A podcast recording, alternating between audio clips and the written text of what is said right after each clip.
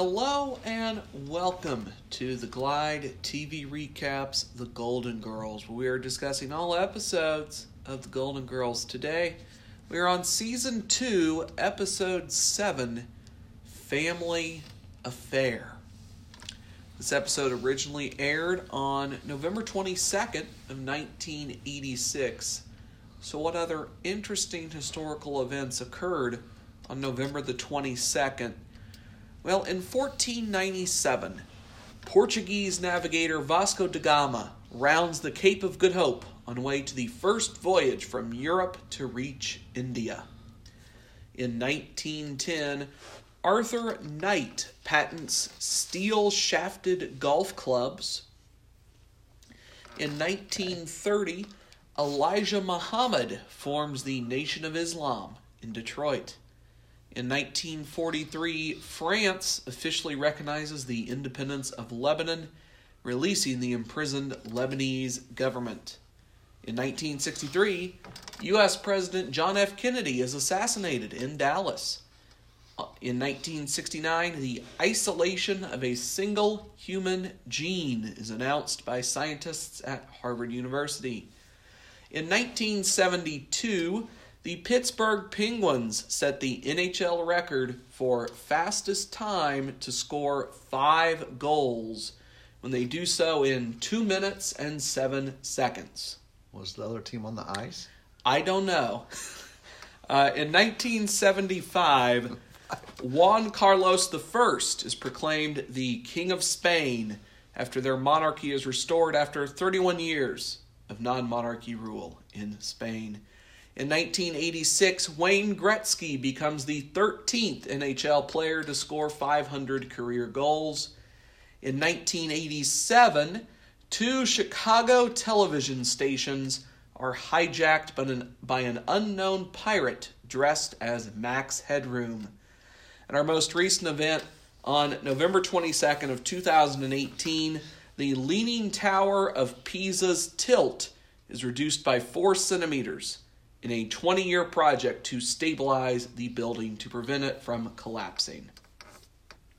20 years? Yes. So to be finished by 2038, they will Oh, gradually okay. reduce the tilt of the Leaning Tower of Pisa over 20 years to keep it from collapsing. It just started then. yes. I thought that was the culmination in 20 I- years and 4 centimeters? Or, Yeah, no. Uh, that was the start of that project, I do believe. okay.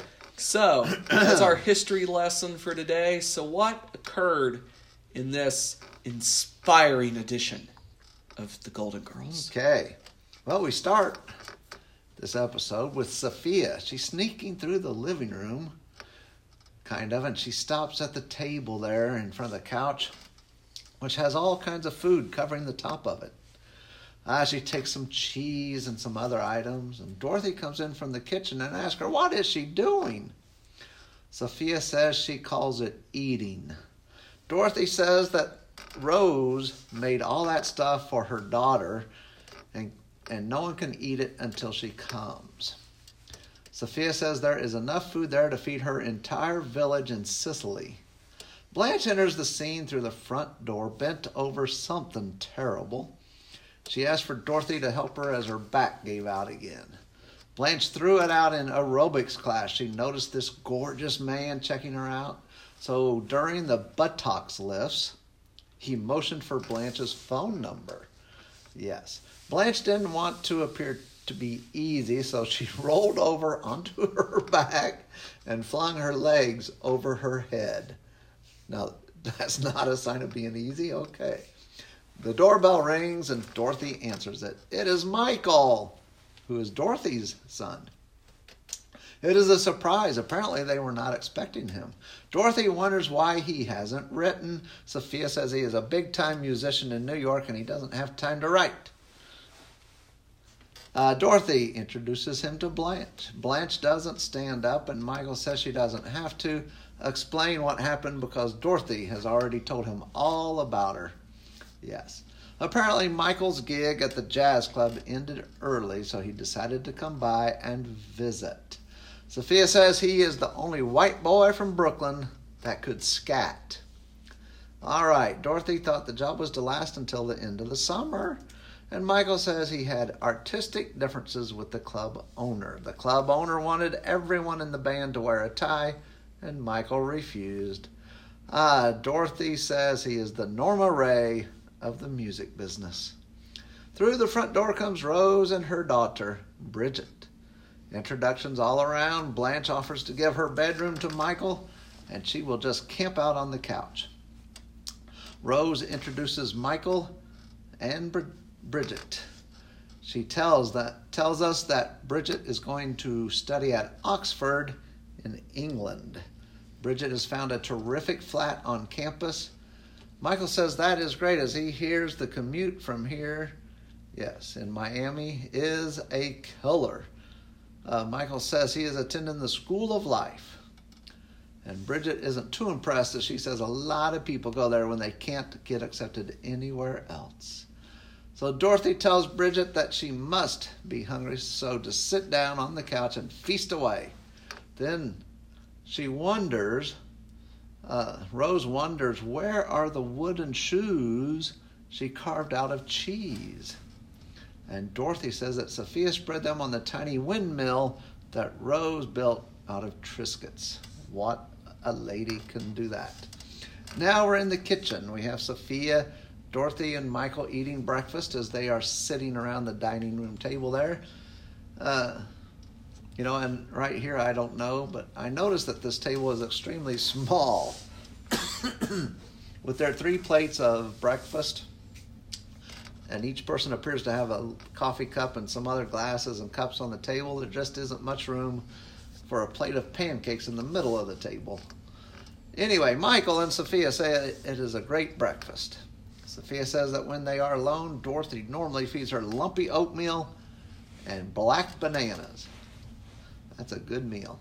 Dorothy gets up to clear the table, and Blanche enters through the swinging door, still hunched over quite a bit. They ask her how her back is. We learn that Blanche has been to the doctor already this morning. Um, okay. Uh, she says that she is the most spectacular specimen of the female anatomy that the doctor has seen since Julie Newmar. He said she has a back problem, that she should have no physical activity for a week, and she has to wear a corset and lie back with her legs elevated. Sophia says that is the same thing she did last Saturday. Oh boy, Blanche doesn't think she can go a whole week without physical activity. She has serious needs. She is at her sexual peak. More small talk, mostly about Dorothy treating Michael like a child.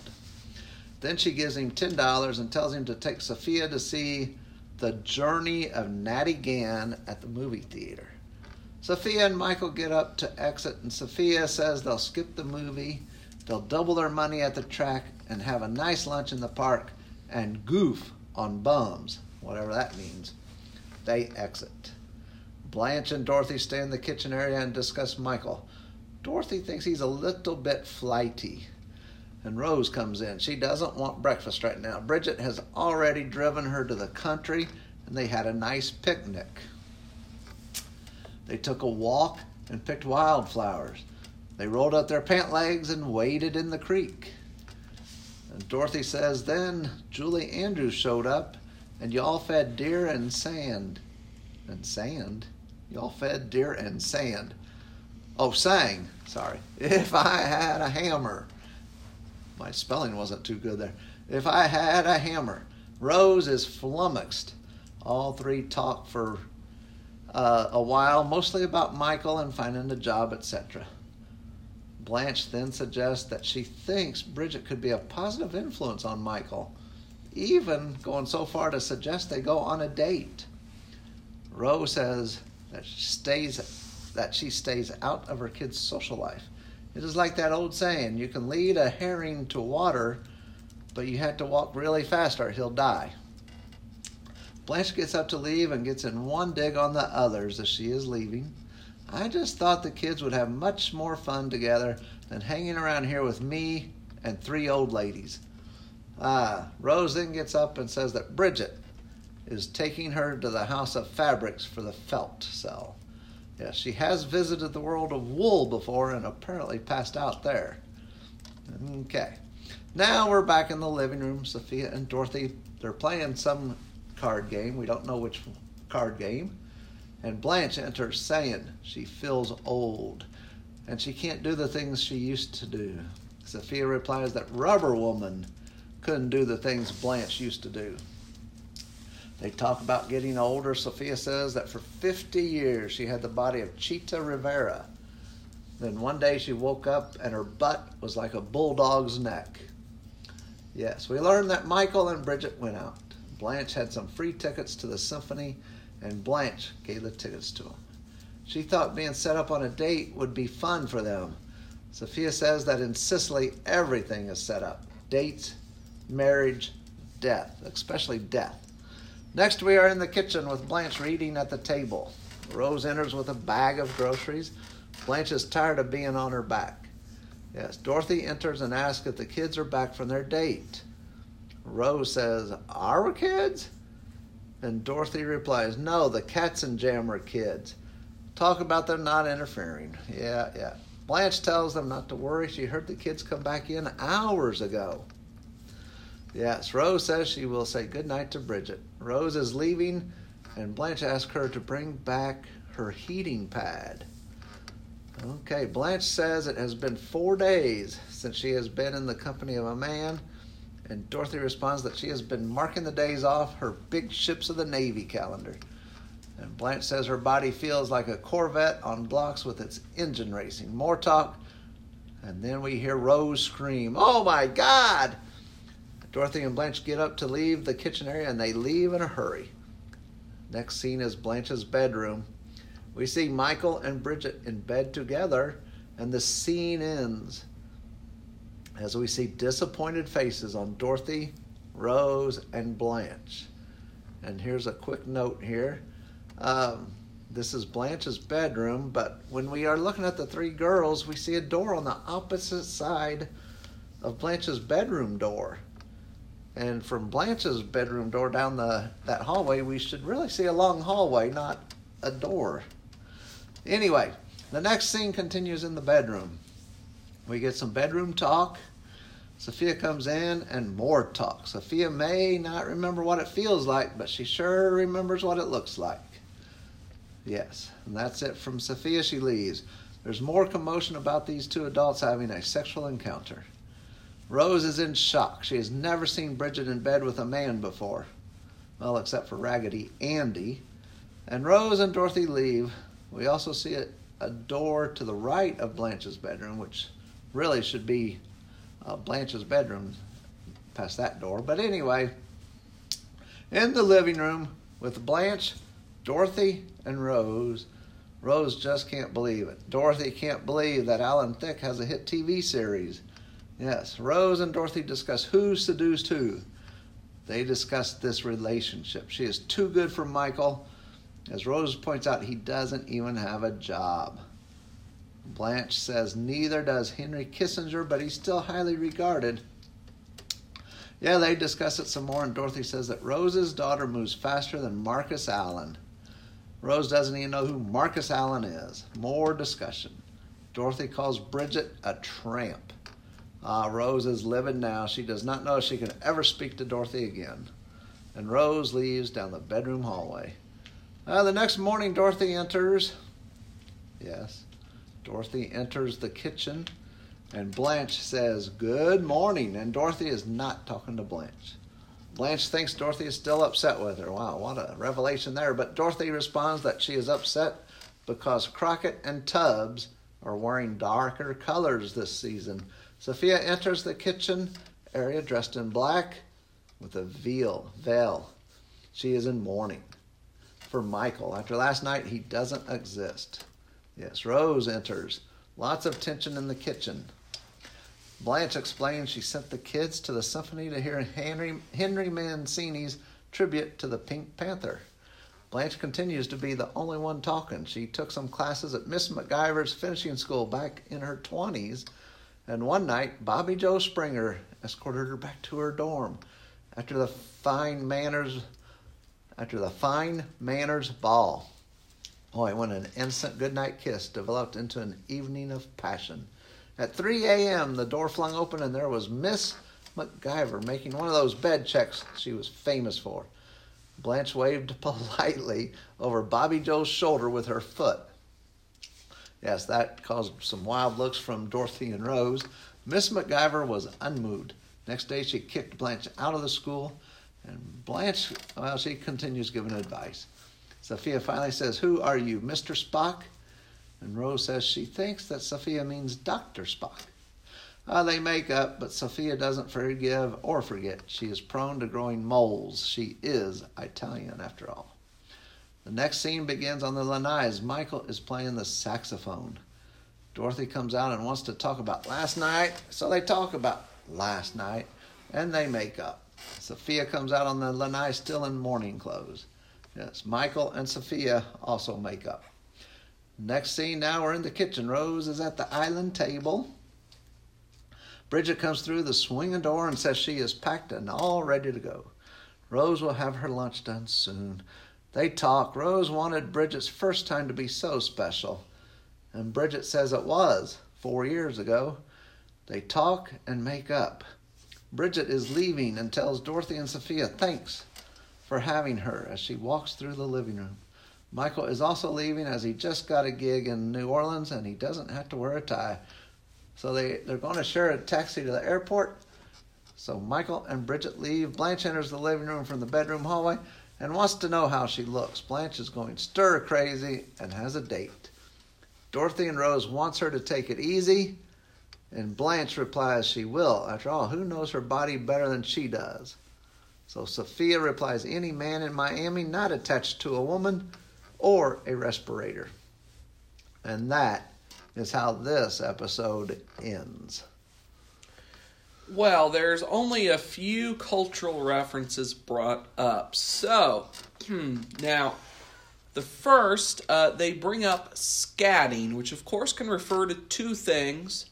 Uh, one that I am sure is not what they mean, uh, which is uh, sexual play involving fecal matter. I am sure that is not what they mean. I'm pretty sure Sophia does not mean that. I would assume not. Um, the one I assume they mean is scat singing, which is a jazz vocal technique where you essentially sing nonsensical words and notes over and over in uh, interesting improvised melodies, typically uh, to use the voice as another instrument to add to the sound rather than as a lyrical medium. Uh, REM also did this a lot on, on their first couple records, where Michael Stipe would kind of just be making a sound that doesn't really that there's no real words. He's just making noises to use the voice yeah. as another instrument. Uh, that's what scat singing is. Yes. Okay. Um, Norma Rae, uh, which is a book, a movie, um, is based on the true story of Crystal Lee Sutton, uh, who becomes involved in labor union activities at a textile factory in North Carolina. Um, it premiered at the 30 Second Cannes Festival, where it competed for the Palme d'Or. Uh, and Sally Field, who yes. played the title role, uh, won the Prix d'Interpretation Féminine, or uh, basically the Best Actress uh, version uh, at Cannes. Uh, it received four Oscar nominations, including Best Picture, and one, two, Best Lead Actress, and Best Original Song mm. as well. Uh, so that's Norma Rae.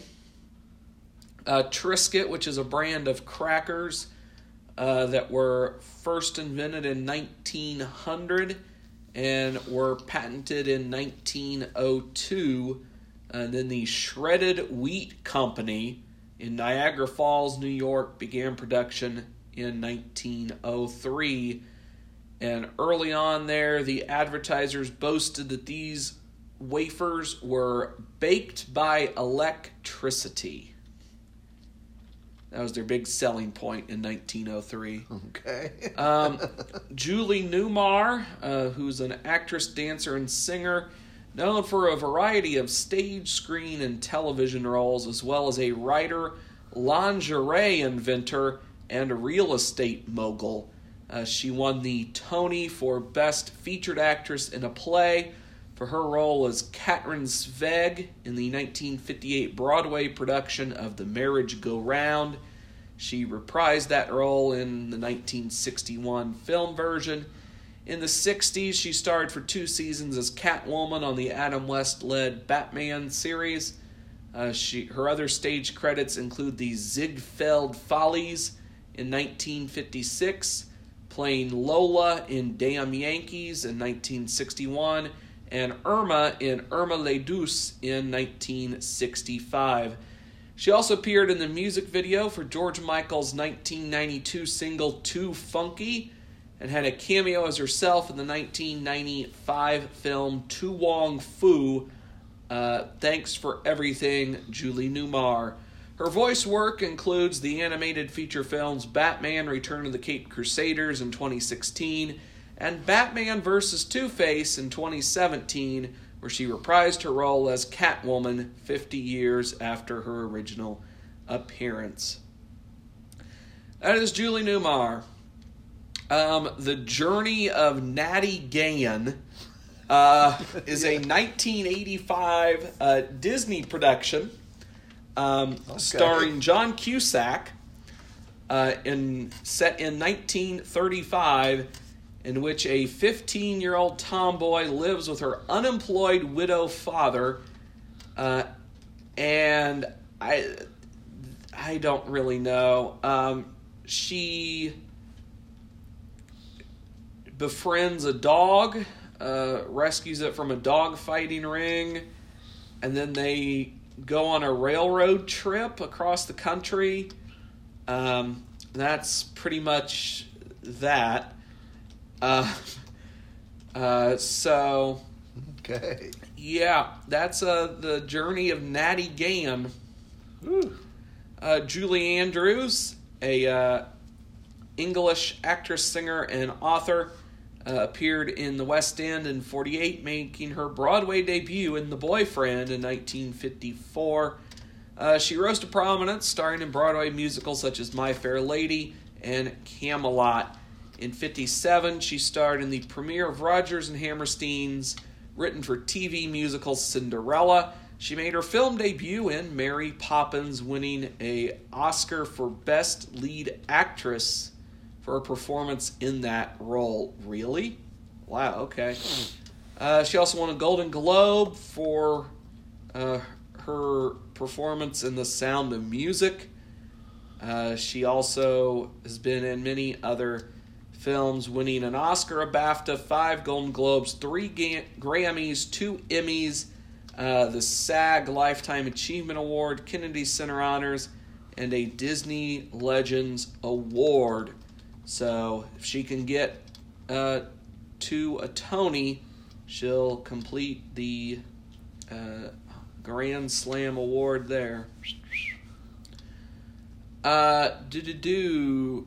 If I Had a Hammer, uh, of course, is a Pete Seeger song, uh, written in 1949 in support of the progressive movement. First recorded by the Weavers, a folk music quartet con, uh, composed of Seeger, uh, Lee Hays, Ronnie Gilbert, and Fred Hellerman.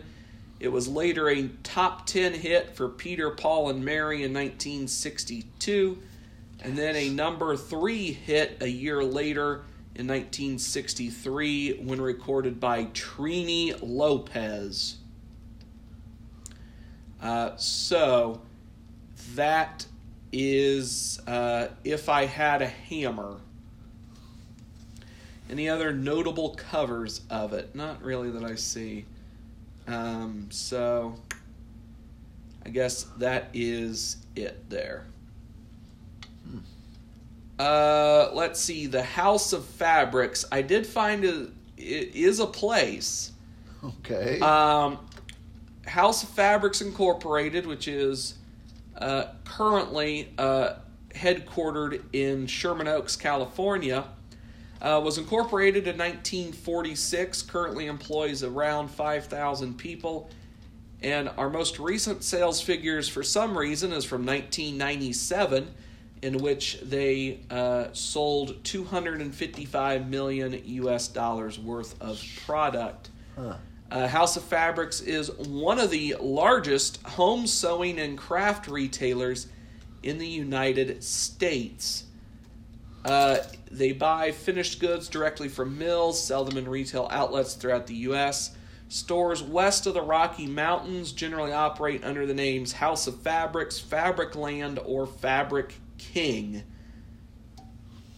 Uh, so that is uh, House of Fabrics, apparently still around as far as I can tell.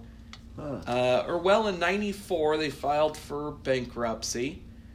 Uh, let's see here. I gotta scroll farther down. Um. So, oh, actually, I think it went out of business in 1997. I think. Uh-huh. I don't know. This is on encyclopedia.com. So I think they went out of business in the late 90s. Uh, World of Wool. I cannot find an actual store that I assume they meant.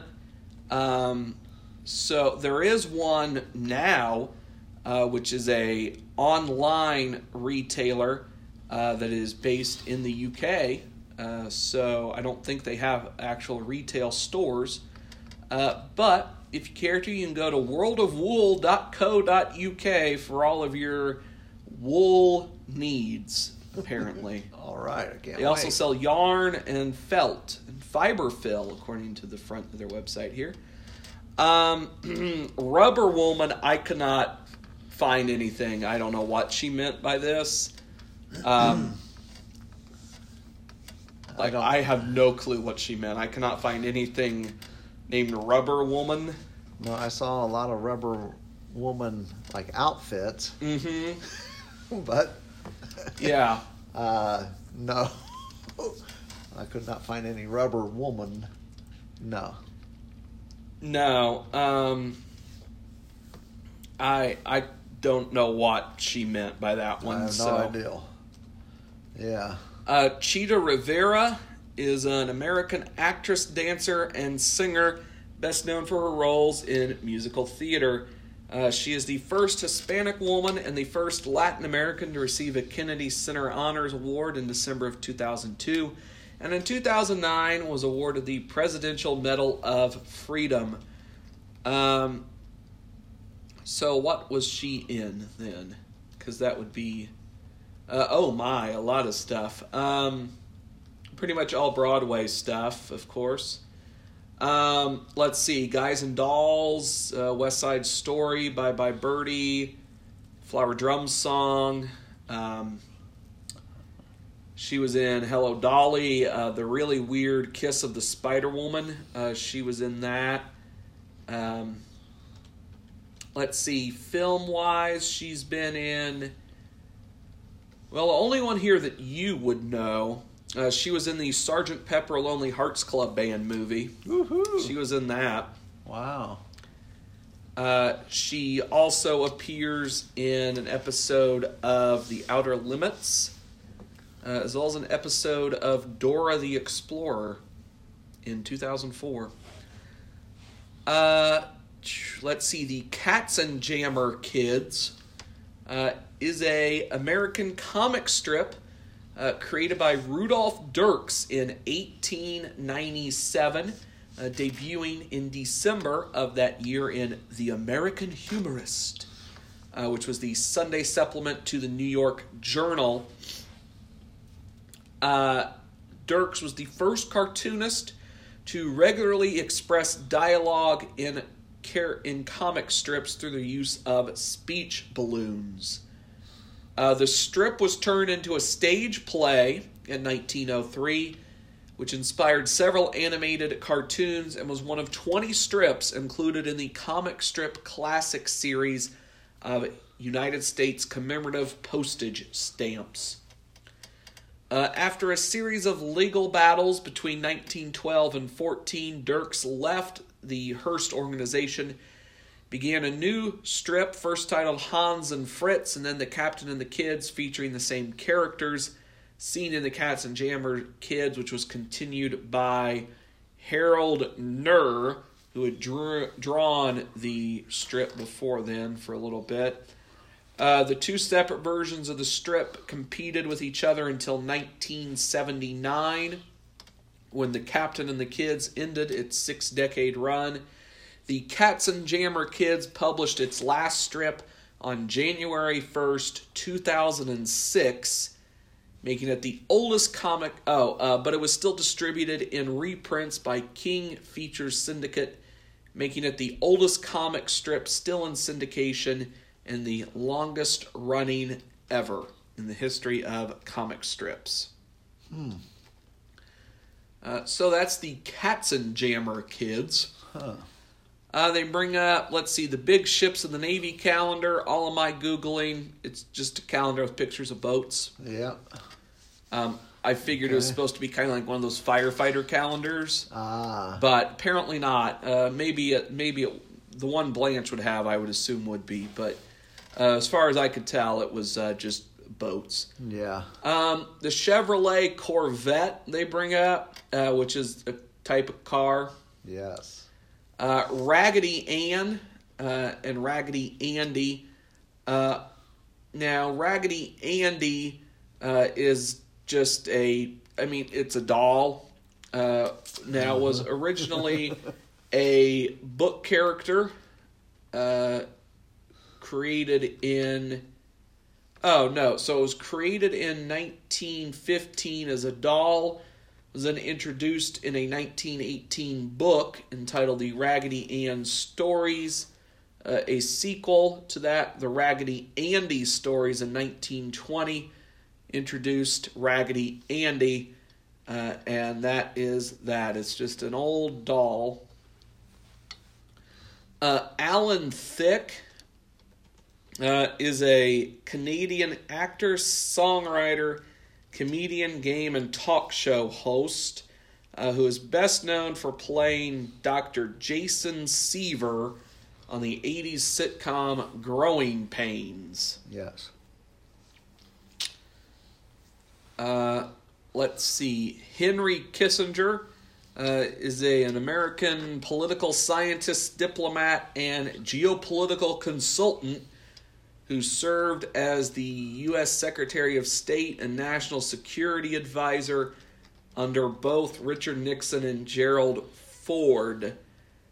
Uh, he received the 1973 Nobel Peace Prize uh, under controversial circumstances, causing two members of the Nobel Committee to resign in protest of his victory uh, after his negotiation of a ceasefire in the Vietnam War. Uh, he later sought unsuccessfully to return the Nobel Prize after that ceasefire fell apart very quickly. Um, a practitioner of real realpolitik, no clue what that means, um, he played a prominent role in U.S. foreign policy between 1969 and 77. He pioneered the policy of detente with the Soviet Union, orchestrated the opening of relations with the People's Republic of China, engaged in what became known as shuttle diplomacy in the Middle East to end the Yom Kippur War, negotiated the Paris Peace Accords, which ended the American involvement in the Vietnam War, has also been associated with such controversial policies as U.S. involvement in the 1973 Chilean military coup, a green light to Argentina's military junta for their dirty war, and U.S. support for Pakistan during the Bangladesh War, despite the genocide being perpetrated by Pakistan at the time. Uh, after leaving government, he formed the Kissinger Associates, an international geopolitical consulting firm, has been a prolific author, author of books on diplomatic history and international relations, with over one dozen books authored. Uh, he remains a controversial figure in American history. Numerous journalists, political activists, and human rights lawyers have condemned Kissinger as a war criminal And according to a 2014 survey by Foreign Policy magazine, 32% of America's quote top international relations scholars consider Kissinger to be the most effective U.S. Secretary of State since 1965. Huh, and so that is uh, Henry Kissinger, the quick version. Uh, Marcus Allen is a football player uh, who uh, ran a lot, I guess. Yes. Uh, Crockett and Tubbs, they're the characters from Miami Vice we discussed before. Yes. Uh, Henry Mancini, uh, an American composer, conductor, and arranger, best remembered for his film and television scores, and is often cited as one of the greatest composers in the history of film. He won four Oscars, a Golden Globe, and 20 Grammys, uh, including a posthumous Grammy Lifetime Achievement Award in 1995. His best known works include the theme and soundtrack for the Peter Gunn television series was the music for the Pink Panther film series and Moon River from Breakfast at Tiffany's. The music from Peter Gunn won the inaugural Grammy for Album of the Year. Woohoo. He is also noted for scoring a number one hit on the Billboard Hot 100 after the conclusion of the classical era uh, when his arrangement of the love theme from Romeo and Juliet hit number one at the end of June of 1969. Uh, the Pink Panther uh, is a British uh, media franchise primarily focusing on a series of films featuring an inept French police detective, Inspector Jacques Clouseau. Uh, began with the release of the first Pink Panther film in 1963. Uh. Uh, then uh, there's many others. There's uh, 12 movies it appears so far in the series at this point, as well as uh, four different animated series uh, and four cr- television specials. Also, three video games apparently have been made uh, of the Pink Panther. Uh, and then Mr. or Dr. Spock uh, is, of course, the. I assume they mean uh, the character from Star Trek, right? I would think so. That's what I. That's what I assumed. Uh, of course, Spock uh, appears in the original Star Trek series, the animated series, a two-part episode of Next Gen, eight of the feature films, and of course, numerous novels, comics, and video games uh, throughout the uh, Star Trek. Over also appeared in the uh, three uh, reboot trilogy uh, or the alternate timeline movies, uh, the Abrams ones. Uh, and that is uh, that. Two side characters in this episode. Michael is played by Scott Jacoby, an actor and director, uh, most known for his work on projects such as The Little Girl Who Lives Down the Lane, That Certain Summer, Baxter, and uh, directed a documentary entitled Rage 20 Years of Punk Rock West Coast Style, uh, which is his only directorial credit. Um, his appearance here on The Golden Girls uh, is, well, he will make two more appearances later as Michael, uh, and these are some of his most recent acting credits. Um, he won an Emmy for something. Um, no, he won a uh, primetime Emmy uh, for hit for an outstanding performance by an actor in a supporting role in a drama for his 1972 appearance in That Certain Summer. Uh, and Bridget is played by Marilyn Jones. Uh, most known for her work in projects such as Magnum PI, Remington Steele, Quantum Leap, and V, uh, the 80s V. Uh, and that's, uh, she has no awards to uh, bring up, so that's cool. Um, she apparently was also a stunt actress for uh, one. She was a stunt actress in one movie, uh, a 1979 film entitled Meteor. Okay. Oh yeah. Wow, I just Um, watched that. Ah. Uh, this is her only appearance on the Golden Girls. Uh, Bridget might return, I don't remember, but this is her only appearance on the show. Uh, one new sex partner established uh, Bobby Joe Springer for Blanche. So our tally stands Blanche 22, Dorothy 4, Rose 4, Sophia 1. Uh, we have a couple new continuity notes. Uh, Dorothy has a son, Michael, who's a musician in New York, and Rose has a daughter, Bridget, who I don't really know how, but has somehow been accepted to Oxford. I don't know how. Um, Well, but she might be smart. maybe I, I don't know. I do have a few a few notes, a few questions about this one. Um, so the first has to do with that. Uh, how in the world did Bridget get accepted to Oxford? And then how can Rose afford to pay for that as well? I'm I mean- it was a scholarship. I would I get well Oxford, so it's in the UK, so it'll be a lot cheaper. That does help. Uh, that it's not an American college. That'll help a lot in terms of uh, not being as expensive. But I'm gonna say she might get a scholarship. She may be over there on a work study program or something. That could be okay. I there's no way Rose could afford it. No, no um, way. Um, my next one is um, I I don't really know what the conflict of this episode was. I I don't really know why this was a problem at all. I really didn't get it. Like the whole episode, I was just going, "What? Who cares?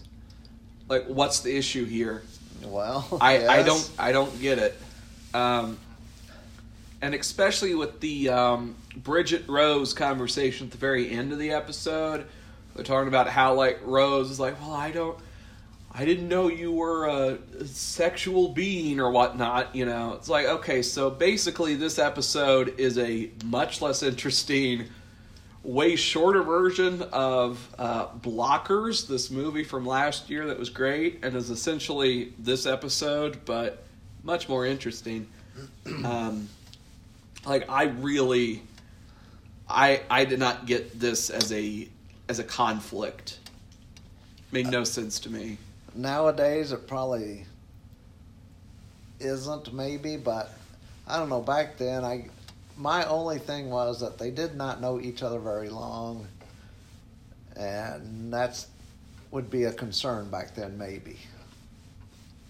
Maybe I don't know. I mean, And maybe it's just that you know Rose didn't want her sleeping with Dorothy's son, or you know one of her friends' sons. She doesn't want you know. I mean, I know I've lived a pretty sheltered life um, for a long time, but I know that one when they see those two in bed together, and Rose states, "I've never seen her in bed with a man." I'm thinking, how many parents see their kids in bed with other people? I mean, I don't think that's a common thing anyway. well, that uh, yeah, I I guess. I mean, it's like, Um, what you expect yeah. to see her in bed with? I I don't know, Um, I would hope not, but but I don't know what Rose is into, but I'd hope not. I, it's like what? Yeah, I mean, you want? Is she supposed to send out invitations when she does this, or what? I guess sell tickets here. Get get yourself in the press box. most people don't want to be seen in bed. I mean, gee, especially by their parents. Yeah, um, Uh. definitely not on that front. No. So I don't know. I just thought it was probably because they only knew each other a short time. Okay, well that's all I had for this one. Um, my one thing, yeah, I couldn't figure that out, and um, the bedroom they use for Blanche's bedroom is really in the spot Dorothy's bedroom should be. So I know the I, I'm not sure how they move this stuff around like that, but they do. Uh, yes, the kitchen observation they had the same stuff in there as they have before. So uh, my counts, we actually had two Sicily Italian references in this one. Um, one of them was there was not enough food to feed Sophia's village, and everything in Sicily is set up.